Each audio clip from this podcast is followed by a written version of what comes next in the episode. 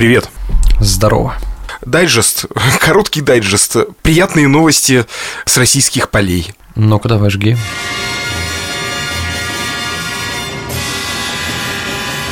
Российские предприниматели на медне объявили о том, что может подорожать картофель ввиду его дефицита. Тем временем, совсем недавно российские власти заверяли о том, что урожай в текущем году колоссальный и картофеля профицит. Так что кому верить непонятно в этой стране. Как у вас обсуждали вчера, черт с ним с картофелем, э, выживем как можем. Как у вас обсуждали вчера, э, и, и, подожди, так, у тебя сегодня вечер, а, у тебя сегодня должны были обсуждать весь день э, телевизионную встречу Владимира Путина и Джозефа Байдена. А, я тебе скажу так, что я не вдавался в подробности. Я думаю, что к следующему нашему подкасту мы об этом поговорим, потому что я просто даже не смотрел прессу. Мне тоже было любопытно, но ты сам знаешь, я приверженец Медузы и остальных скажем так, российских средств массовой информации, которые мне действительно интересно читать. Почитал, послушал, посмотрел, как предполагал, так и было описано, по крайней мере, в этих новостных источниках.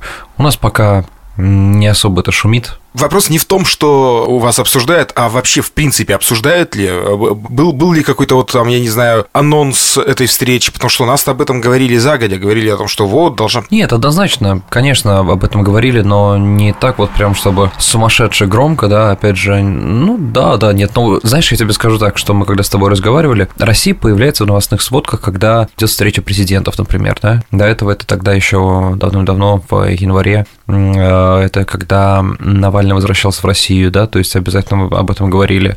Я думал, давно-давно в прошлый раз это было, когда Рейган встречался с э, Горбачевым.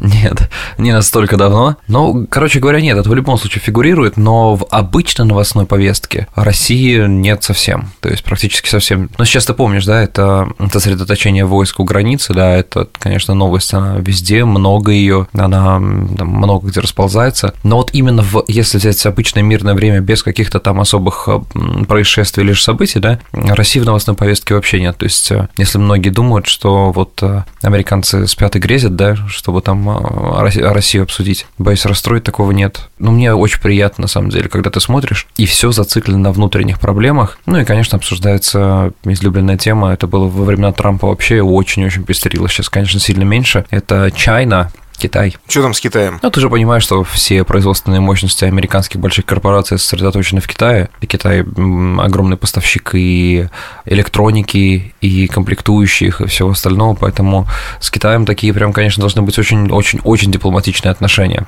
Это очень сложно, потому что представляешь, какая в сути своей в корне демократическая страна Соединенных Штатов Америки с нюансами, естественно, не без этого. И насколько, то есть, коммунистически закрытый Китай, тут баланс поддерживать между двумя этими гигантами, это очень сложно. Но де-факто, будем честны, как по мне, в мире э, несколько стран подобного масштаба. То есть это Америка, Китай и, как бы это ни было забавно, Индия, Индия, потому что огромное количество, например, индусов влияют так или иначе на экономику а, Соединенных Штатов. Огромное количество индусов работает в индустриях, особенно IT-индустрии. Это вообще а, сплошь да рядом индусы. Все колл-центры, которыми пользуются американские компании для того, чтобы удешевить производство, это индусы. Иногда так позвонишь, знаешь, в Банк Америки, или как мы говорим, Bank of America.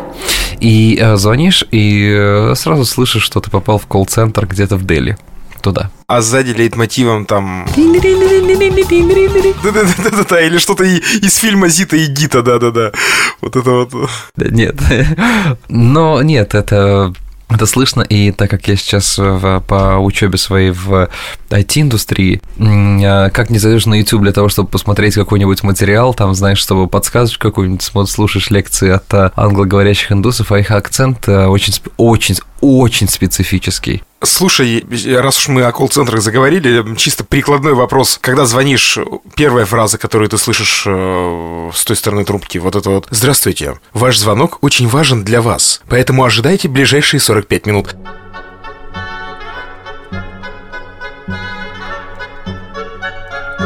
Это есть у вас или нет? Конечно, слушай, обижаешь, конечно. Особенно, если ты звонишь в какие-нибудь муниципальные органы, да, чтобы получить какой-то документ или какую-нибудь консультацию, там это прям нужно повисеть на трубке, когда я получал там номер социального страхования, я висел на трубке, но минут 50, наверное, да, я просто ехал в машине, делал свои дела, знаешь, заводил семью, отправлял сына в армию, то есть уже все сделал просто, а, а это все еще и звучит, и звучит, да, это правда есть, да, конечно, это же, мне кажется, это болезнь в целом больших стран, бюрократическая машина здесь работает так же. Ну, 50 минут, я буквально вот э, в, в минувшее воскресенье полтора часа провисел на линии с Билайном. Нет, у меня-то вопрос не в том, что ты висишь или нет, а вот именно в том, какая фраза тебя встречает, когда ты звонишь в колл-центр. Все то же самое. Вот да, да, да. Скрипт один и тот же, он же взят с Запада в любом случае, вот эти вот а, модели. Ты знаешь, мне больше... Не скучно? Эм, да ну как скучно? Мелодии стрёмненькие какие-нибудь звучат, ну, ну более-менее приятно. Ну, Чайковский там, дай бог, если поставил.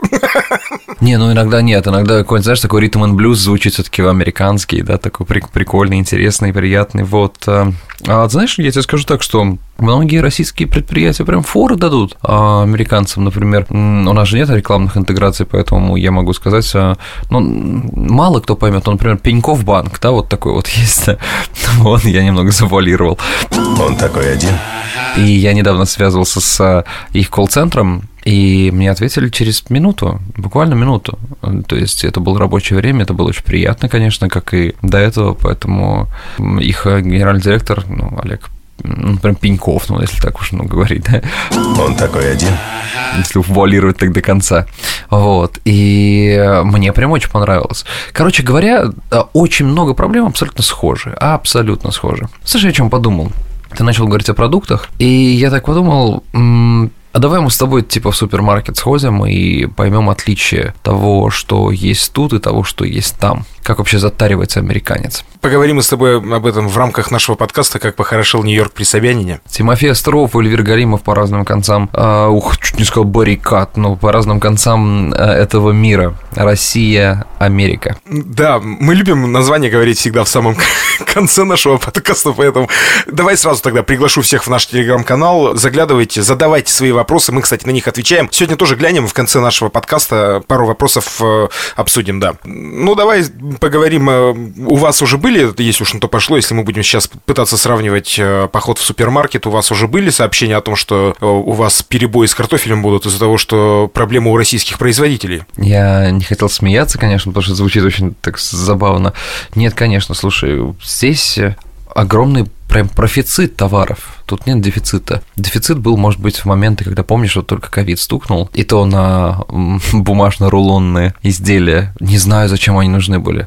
Но вообще, знаешь, а специфик... А ты реально не знаешь? Я слышал теорию, причем она вроде как достаточно достоверная. Я слышал теорию про гречку. Я понимаю, почему гречка терялась с прилавков, потому что гречку можно готовить без горячей воды. То есть ее же можно замочить в холодной, и она разбухнет, и ее можно есть. Тогда можно было также и с перловкой поступить. Почему перловку никто не... А, все в армии были, и всем уже эта перловка осточертела просто. Столетной бумагой тоже все просто на самом деле. По крайней мере, по той теории, которую я слышал, это то, что ее можно было бы прокладывать в маски и менять реже маски из этого. Потому что в тот момент же маски очень дико в цене взлетели. А, вон оно что. Но и мне что-то подсказывает, что это была инерция. Может быть, единичные люди знали, а потом остальные думали, как, слушай, а как же мне не взять? Ну, слушай, ну, слушай, я это первое, первое, что, мне кажется, человеку в голову в такой ситуации пришло, как, как, как... Каждый человек заботится о своей заднице. Как бы не обосраться, да, в такой ситуации. Как бы это философски не звучало, да. Слушай, ну, по поводу именно а, похода в супермаркеты, мне так нравится сравнивать тот же самый Нью-Йорк с другими городами, так как в Нью-Йорке все-таки культура немного иная, такая более урбанистическая. То есть каждый приходит и покупает там по мере своей надобности, да, то есть там буквально там пакет товаров каких-нибудь, и все этого достаточно. Берут там меньшими порциями. Но вот если сравнить, например, какие-нибудь другие штаты, где люди привыкли пользоваться только автомобилем и своими ногами почти не пользуются, то там вот затаривание выглядит, конечно, вау. Если у нас это приблизительно вот наш магазин Ашан перед Новым годом, да, то в Америке это в целом довольно регулярное событие поход в супермаркет. Есть две таких сети супермаркетов, которые я бы отдельно выделил. Ты, наверное, слышал 100%, одна из самых крупных сетей супермаркетов – это Walmart. Ну да, конечно. И есть вторая еще интересная такая штука под названием Costco. Вот Costco – это сеть супермаркетов, гипермаркетов, где, во-первых, мерчендайзеры вообще никогда не работали, мне кажется, потому что там настолько все криво разложено, но при этом ты покупаешь оптовыми порциями, я бы сказал, то есть прям. А, ну это похоже по типу наших светофоров, всяческих там э, цена... Метро, метро кэш керри, наверное, вот такие вот сеть метро, что же в России? Где как бы выкладка мало кого интересует, главное, чтобы товар э, был подешевле, его можно было закупить партиями огромными. Так вот, и поэтому э, супермаркету один из моих замечательных приятелей, блогер Анатолий Власов с канала «Столица мира», он делал очень интересное сравнение по инфляции как раз-таки, как подорожали-то цены после этой рекордной инфляции инфляции. Что удивительно, он сделал покупку того же набора товаров, у него оставался чек с предыдущего видео, когда он это делал давным-давно, и сейчас решил проэкспериментировать, и получилось, что в целом покупки стали даже дешевле. То есть, естественно, какие-то позиции подорожали, какие-то по, там поменьше а, стали стоить, вот, но в основном, вот если в общей массе плюс-минус стал чуть-чуть дешевле, может быть, так случилось, но это говорит о том, что нет какого-то критического в, в, роста цен, такого критического, чтобы ты заметил, и вот об этом все говорили. Оно настолько незаметное, потому что на уровне с этим повышается самый главный фактор для всех американцев. Это минимальная зарплата в, Соедин... в штате не в, не в Соединенных а в штате. Вот, и получается, если раньше в Нью-Йорке была там средняя зарплата 15 долларов в час, то сейчас она, по-моему, ой, как бы не ошибиться, то ли 17, то ли 19 долларов в час. Я, короче, что-то из этих цифр точно правда. Слушай, ну у нас тоже есть свой ответ. У нас буквально недавно подняли э, минимальный размер оплаты труда и, соответственно, прожиточный минимум, после чего наши госструктуры пересчитали по новой методике число бедных в стране, и их стало меньше. Магическим образом. Картофель подорожал на 400%, Ладно, я сейчас, может быть, с цифрой наврал, но он реально, ну, серьезно подорожал. Если говорить о каких-то продуктах э, ежедневного пользования, а не первой необходимости, да, они реально подорожали. И это факт. Даже я, человек, которому, в принципе, всегда было наплевать, это вижу, и теперь я потихонечку превращаюсь в бабулю, которая ходит и ругается на все на это. Подходит к мандаринам и говорит, а в 93-м было дешевле? Что за ерунда? Ну, давай, знаешь, как сделаем? Вот, вот любопытство для, просто любопытство для. Почему сегодняшний выпуск затеял немного таким математическим, потому что я взял в руку калькулятор. А, я сказал калькулятор, господи, калькулятор. это, это смесь бульбулятора и калькулятора. это, это какой-то, это наркоманский калькулятор. Medicine. Слушай, короче, я открыл а, калькулятор и сайт Walmart для того, чтобы точно по ценам сориентироваться. Назови, пожалуйста, такой короткий стандартный поход в магазин для того, чтобы приобрести себе что-то домой поесть. Что ты покупаешь? Давай начнем с самого банального. А, что? Давай определимся, все-таки это, это будничный день, это не, не, не, не выходной. Да, это, это не выходной день, чтобы недолго считать, да, и заодно, чтобы люди понимали, как и сколько это стоит. Ну смотри, я начну с самого, самого частого продукта – это молоко. Молоко. Здесь продается большинство продуктов все-таки в галлонах. То есть понятно, что ты можешь встретить пачки поменьше, а галлон – это почти 4 литра, это 3,79. И он у нас стоит 3 доллара 74 цента. Ну, там плюс налог добавится, не суть важно. Короче, 3,74 за галлон молока. Чем ты дальше питаешься, Тимофей Батькович? А, ну, давай хлеба возьмем. Яйки, млеко. Как? Слушай, да, давай яйки, давай яйки посчитаем. Яйки, млеко, давай, давай. «Давай яйки посчитаем», — сказал ты как продюсер порнофильма. А, а яек-то не досчитались. Не досчитались, а, нет, а яек-то нечетное количество, что бесит. Средняя пачка яек стоит, ну, 3,5 доллара тоже. 3,5 доллара. Чем жратенькой будем дальше, Тимофей Павлович? Ты сказал хлеб, да? Я, я, а, а я-то тут же моментально пытаюсь перевести, у меня с математикой не очень хорошо. А ты, подожди, мы в финале подытожим, да, что, что с переводом мы... Ну ладно, я не буду сейчас пока, да, действительно забегать вперед поезда, но я тоже пытаюсь хотя бы просто на молоке рассмотреть этот пример. Я сейчас все это умножил на 4, так как это 4 литра, да, почти, и, и разделил. Я буду вносить небольшие ремарки такие, смотри, вот что касаемо, например, молока, это, наверное, самый стрёмный продукт из всех американских, то есть то молоко, которое там в России, мне оно нравилось больше. И это признают многие, американское молоко, оно такое. Берите кушвинское, у нас хорошее. Хорошо, я заеду, я заеду. Такой же продукт, если, например, в магазине нет своей пекарни, да, то есть там, к сожалению, вот хлеб, который продают, это вот хлеб, который, знаешь, там типа месяц не испортится, вот это вот меня бесит больше всего. Такие продавали у нас в России, и они не особо пользуются популярностью.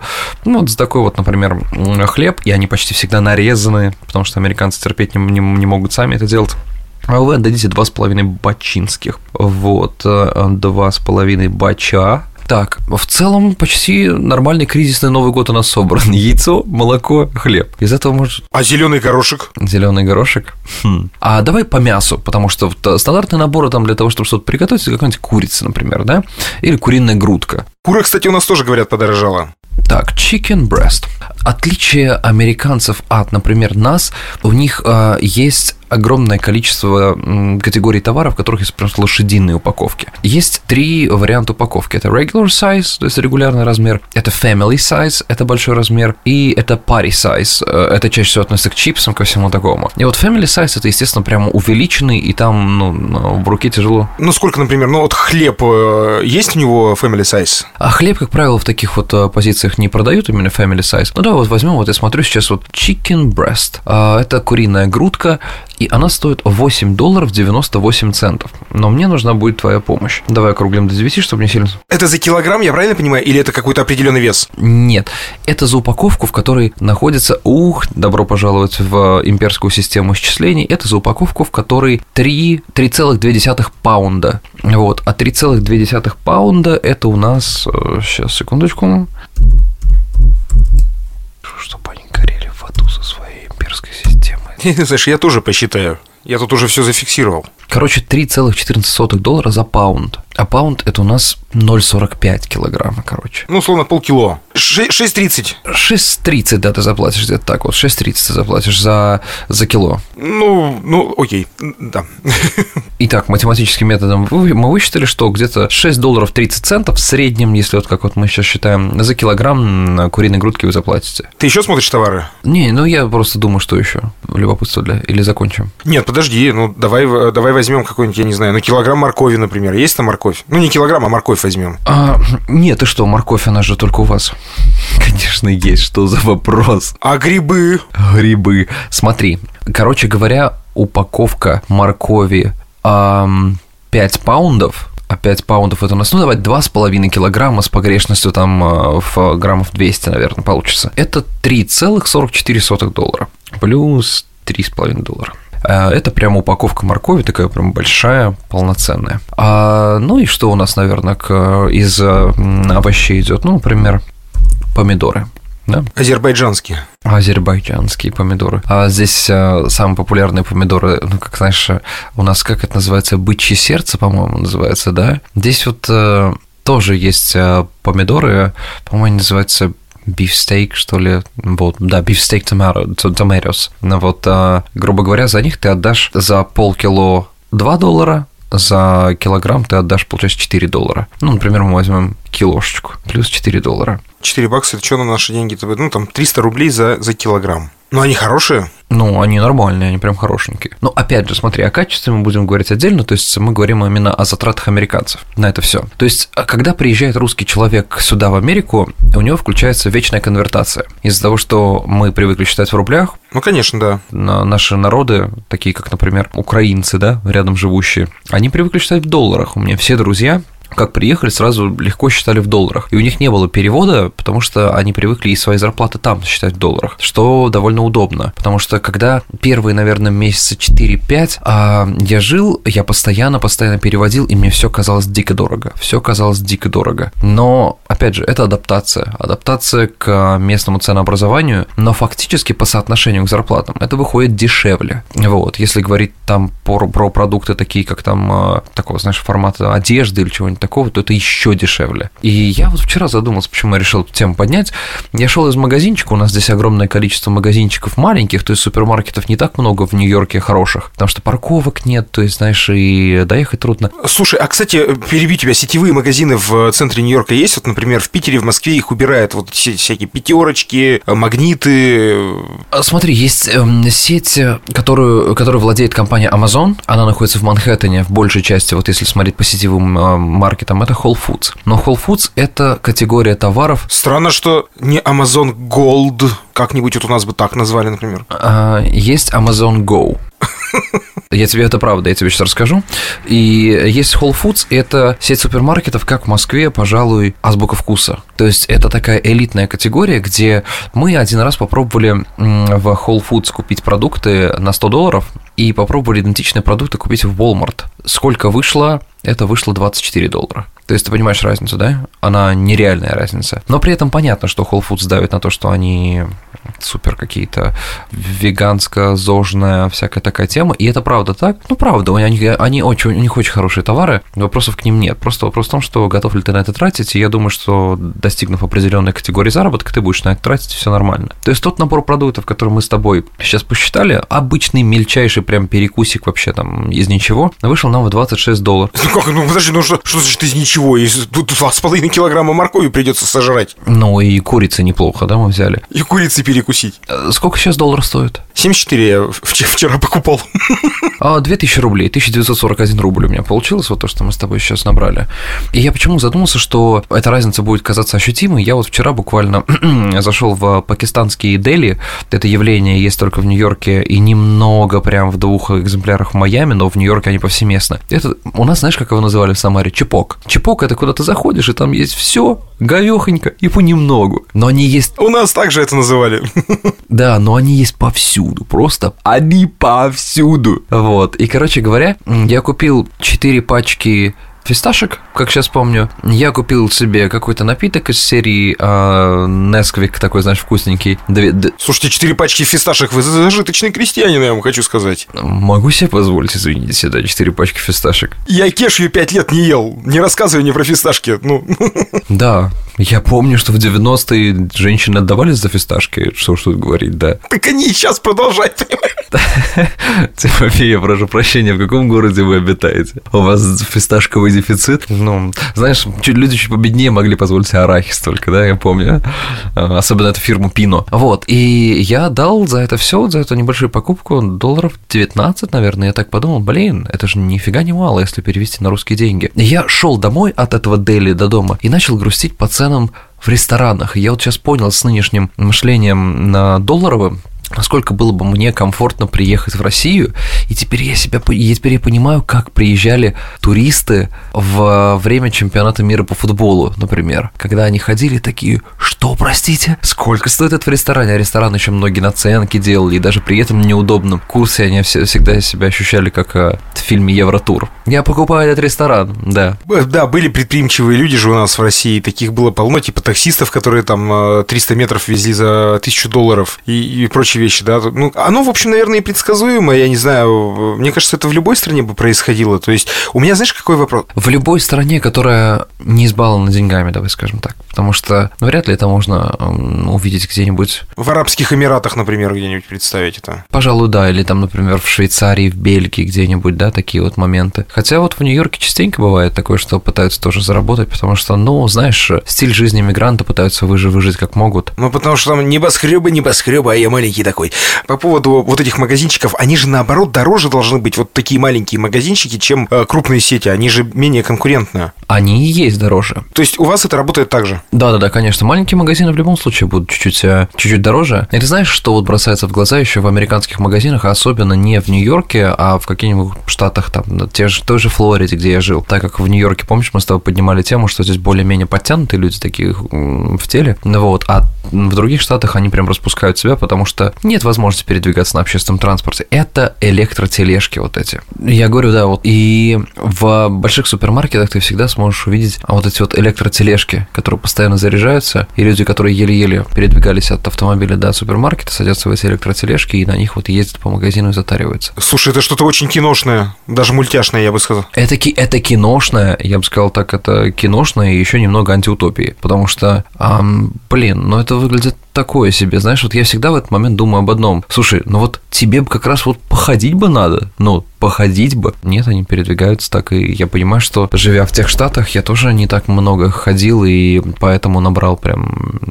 килограмм 8-9 веса, и то и было очень легко. Теперь давай вернемся все-таки к пересчету на наши деньги. Я не все посчитал, э, но э, я точно разделался с куриной грудкой и э, успел зацепить молоко. Молоко на наши деньги ну, около 70 рублей, 69 там 50. За литр ты говоришь, да? Угу. Получилось, да, я перевел на литры.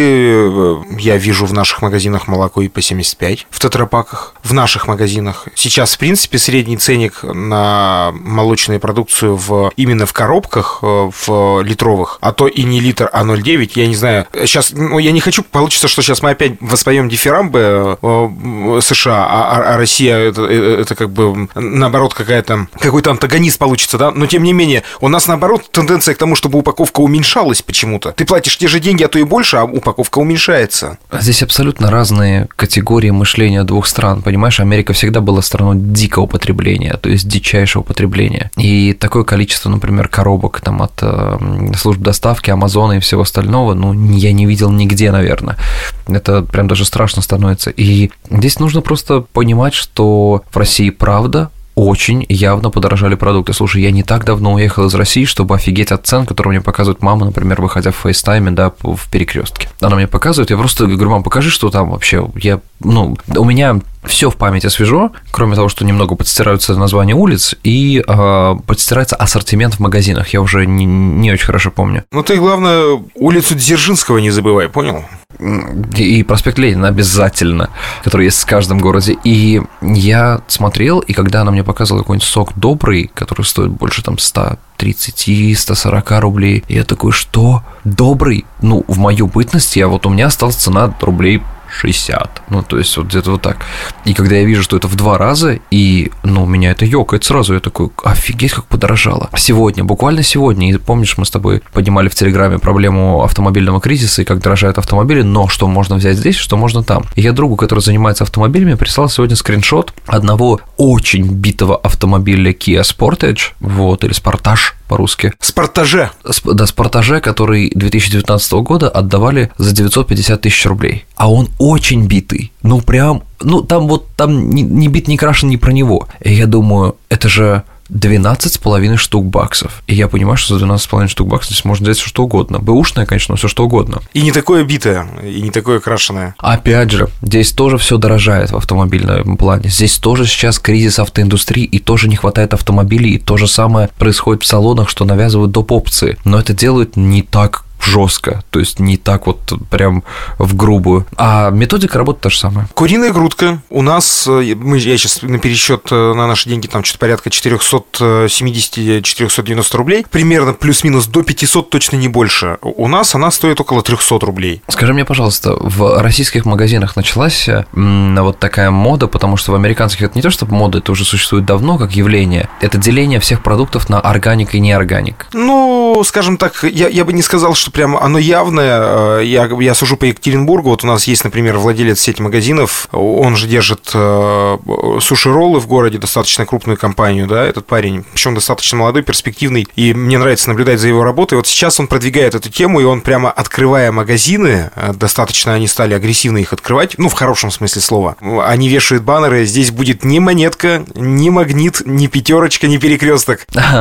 Прикольно. И они это прям вот реально вешают, да-да-да, этот баннер они сейчас топят вот за это. Э, в целом, ну, появляются какие-то, может быть, микроотдельчики, но какого-то масштабного педалирования этой темы нет, я бы не сказал. Да, я просто вот приведу пример тебе, что у нас во всех магазинах есть разделение на органику и неорганику. Это не касается магазинов, которые, знаешь, вот только позиционируют себя как мы за ЗОЖ. Ну, вот потому что у нас это было так, что есть вот полочки в особых магазинах, которые действительно такие чуть-чуть выше категории, чем, например, магнит. И здесь это всегда отдельная даже холодильники где-то находятся, это отдельные линии, это отдельные там размещения, образно говоря, за упаковку клубники, а она у нас круглогодичная здесь, потому что здесь нет вот этой вот сезонности клубники, которая вот э, с грядки. Это такая клубника тепличная, которая выращена, получаешь ее любое время года, довольно обычная, не такая вкусная, как, например, мне казалось, вот было раньше с грядочки.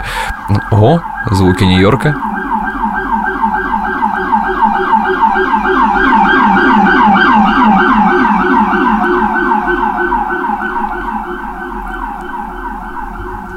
Black Lives Matter, на всякий случай. На всякий случай, от греха подальше. Шучу. Гости к соседям приехали. Короче говоря, за тот же самый один паунд клубники, например, не органика стоит, вот я сейчас смотрю на сайте 3,97, а органика стоит ровно на доллар дороже. И так во всем. Причем ешь одну, ешь другую, на вкус вообще абсолютно нет различий. Возвращаясь все-таки к минимальному набору, мы, конечно, не полный его собрали, да, тем не менее, на нескольких продуктах мы попытались рассчитать. Ну, во-первых, у нас стал дорожать бензин дико. И причем, если раньше это еще как-то анонсировалось в СМИ, то есть там постоянно говорили так, «Э, бензин подорожает на 15 копеек, э, трепещите, товарищи. То сейчас это уже стало обыденностью жизни, и реально я в СМИ в принципе не слышу о подорожании, но каждый раз, когда я заезжаю на заправки, а у меня и газ, э, и топливо, и газ, и бензин, газ подорожал просто даже не обсуждается. До пандемии пандемии в 2019 году, когда я устанавливал себе оборудование, он стоил 18,90, то есть 19 рублей. Сейчас э, я нашел самую недорогую заправку 27,90. Всего лишь за полтора с лишним года. Даже двух лет не прошло с начала пандемии. Бензин подорожал э, уже до пределов практически 50 рублей, 92 То есть сейчас 92 на некоторых заправках типа Лукойла уже 48 стоит. Э, но наши зарплаты явно так быстро не растут, это факт. И, конечно, как по мне, сейчас будет опять минутка э, оппозиции, но давайте сделаем секунду оппозиции, я бы так сказал. Э, нашим властям проще пересчитать по новой методике, чем э, реально заниматься поднятием уровня жизни людей. Вот все. Слушай, здесь же тоже дорожает бензин. Здесь тоже дорожает бензин, но есть одно но, здесь он дешевеет, когда... А у нас нет. Вот это весомая разница, но сейчас, сейчас в данный момент он дорожает. И самый дорогой штат по бензину – это, конечно, Калифорния. Вот дороже, чем в Калифорнии, пользоваться автомобилем, мне кажется, нигде не будет. То есть, если говорить о средней цене, там где-то 4,50, ближе к 5 долларам за галлон бензина, вот, но если говорить о некоторых заправках, есть такие некоторые, я бы сказал, люксовые заправки в районе Беверли-Хиллз, там были замечены цены почти под 7 долларов за галлон. То есть, представь себе 7 долларов за галлон. Итак, мы умножаем 7 на 74, 518 и делим это на 3,79. То есть это 136 рублей за литр. Ух, ух, ух, это, да, это ощутимо. Вкусненько, да? У нас он стоит 68 рублей за литр.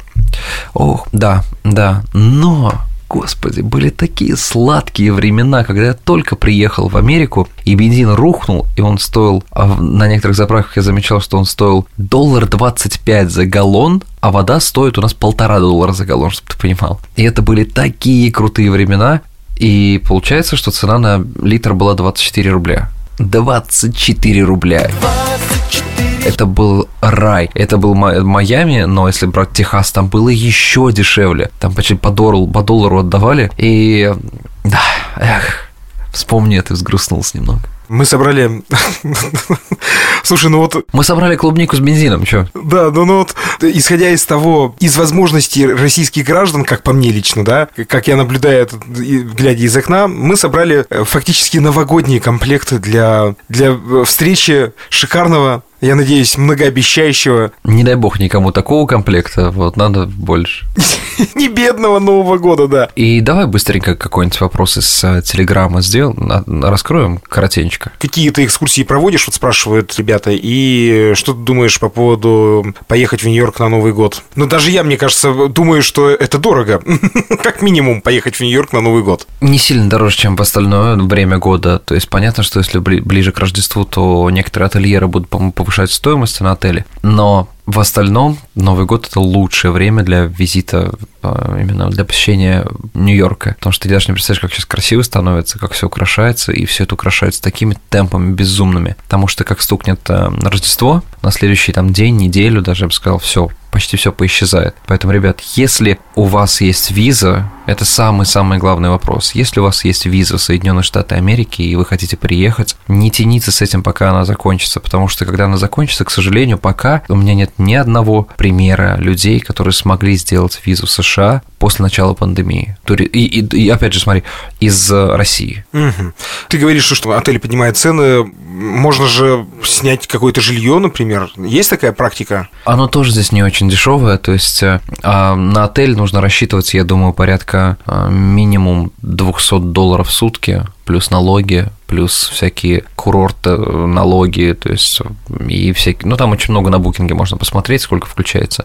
То есть 250 долларов, 200-250 долларов за отель на там категории 3 звезды, и опять же не забывайте, что это находится, что эти отели находятся в старых зданиях Нью-Йорка, не только новостройки, но и старые здания Нью-Йорка, то есть это будет специфическая такая планировочка, очень маленькая, очень такая зажатенькая, вот, это будет, может быть, квадратных метров, дай бог, 20, и если хотите дешевле, то это уже есть у нас и luxury хостелы, вот, можно и туда поехать. Можно снять квартиру на Airbnb, но тоже, сами понимаете, что-то хорошее стоит хороших денег.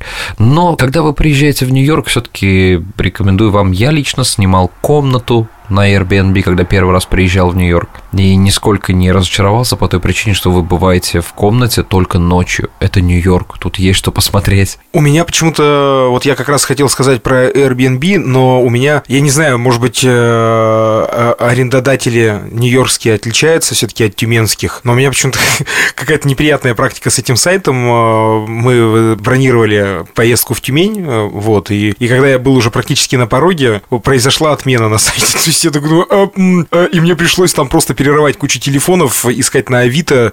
Да, тоже бывает, конечно, но это все-таки в массе своей, да, то есть в массе своей крайне редко, потому что для людей это бизнес. Они многие занимаются бизнесом, и в Нью-Йорке, кстати, запрет на сдачу квартир на Airbnb на весь год, там есть лимит, несколько месяцев. В году ты можешь сдавать свою квартиру. Потому что отели бастуют. Вот об этом тоже, наверное, стоит поговорить как-нибудь. Это был «Как похорошел Нью-Йорк при Собянине». Эльвир Галимов. У нас до конца сезона осталось еще несколько выпусков, потом будет перерыв, небольшой перерыв, и потом мы выйдем вновь. О, кстати, да. Да, ребята, мы, правда, немножко отдохнем, потому что я тут, открою тайну, открыл маленькую кофеинку, и у меня, честно говоря, маленькая кофеинка создала огромное количество, э, ну, не хочу сказать геморроя, но, в общем, приходится много времени посвящать ей. Ну, это же кофейный геморрой, это же довольно вкусно пахнет. Типа того, да. Э, Эльвир Галимов, Тимофей Остров, заглядывайте в нашу телегу, подписывайтесь. Мы сейчас, вот по той в том числе причине, пока не сильно часто постим, но вот надо что-нибудь там вам написать, пообщаться, потому что у меня были к вам вопросы, вопросики, дорогие слушатели. И последний по скриптам, когда у тебя кто-нибудь покупает э, в кофейне, например, там, вот, ну, не только кофе, там, какао, ты им говоришь в ответ такой «Чао, какао». Нет? Нет у тебя этих каламбуров?